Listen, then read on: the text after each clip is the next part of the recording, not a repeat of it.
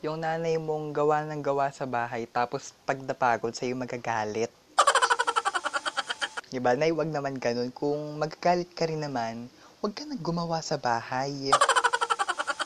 Diba? Hindi ka daw kasi naglilinis ng bahay, kaya si nanay palagi ang pagod.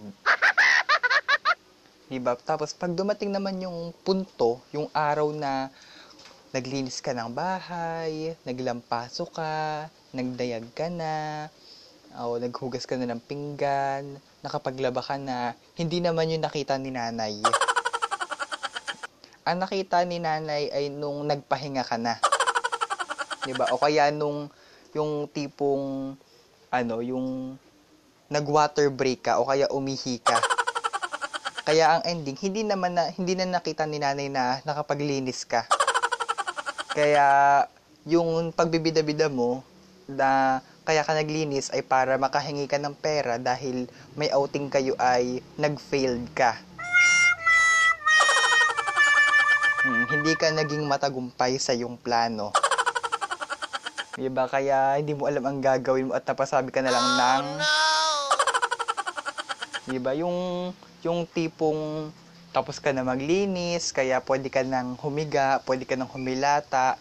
Pero dahil hindi nakita ni nanay yung paglilinis mo at ang nakita niya ay yung paghilata mo lang, ang sabi sa'yo ng nanay mo ay, o nakahilata na naman kayo, ang tamad-tamad nyo talaga, manang-mana ka talaga sa pinagbanahan mo.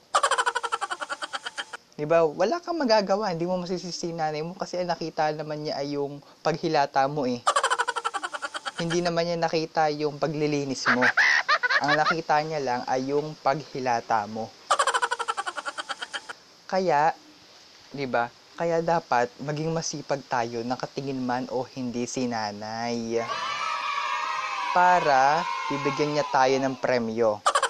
'Di ba? Yung tipong ano, yung tipong magpapaalam ka pa lang na nay ah, may ano po kami overnight. Tapos sasabihin sa'yo ng nanay mo, sige anak, basta wag ka magpapagabi. Diba? Nay overnight tapos wag magpapagabi.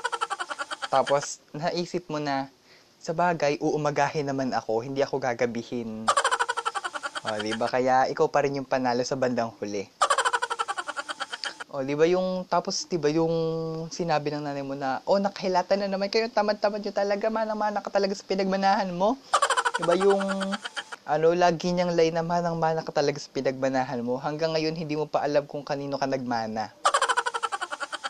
Kasi ang lagi lang naman sinasabi ng nanay mo ay manang-mana ka sa pinagmanahan mo. Pero hindi niya nabanggit kung kanino ka nagmana. 'Di ba? Lagi niya sinasabi yung line na yun pero never niyang na-mention kung kanino ka nagmana. 'Di ba? Pero speaking ng paglilinis ay dapat maging masipag tayo sa paglilinis upang mamatay ang mga viruses o dapat mamatay yung mga viruses, di ba? Yung paglilinis natin ng katawan, paglilinis natin ng kapaligiran, di ba? Yung, oo, yung tipong magtanggal-tanggal ka din ng libag paminsan-minsan. Di ba? Yung tipong hindi ka na nga crush ng crush mo, tapos pag nakita ka pa ng crush mo, may libag ka. Di ba?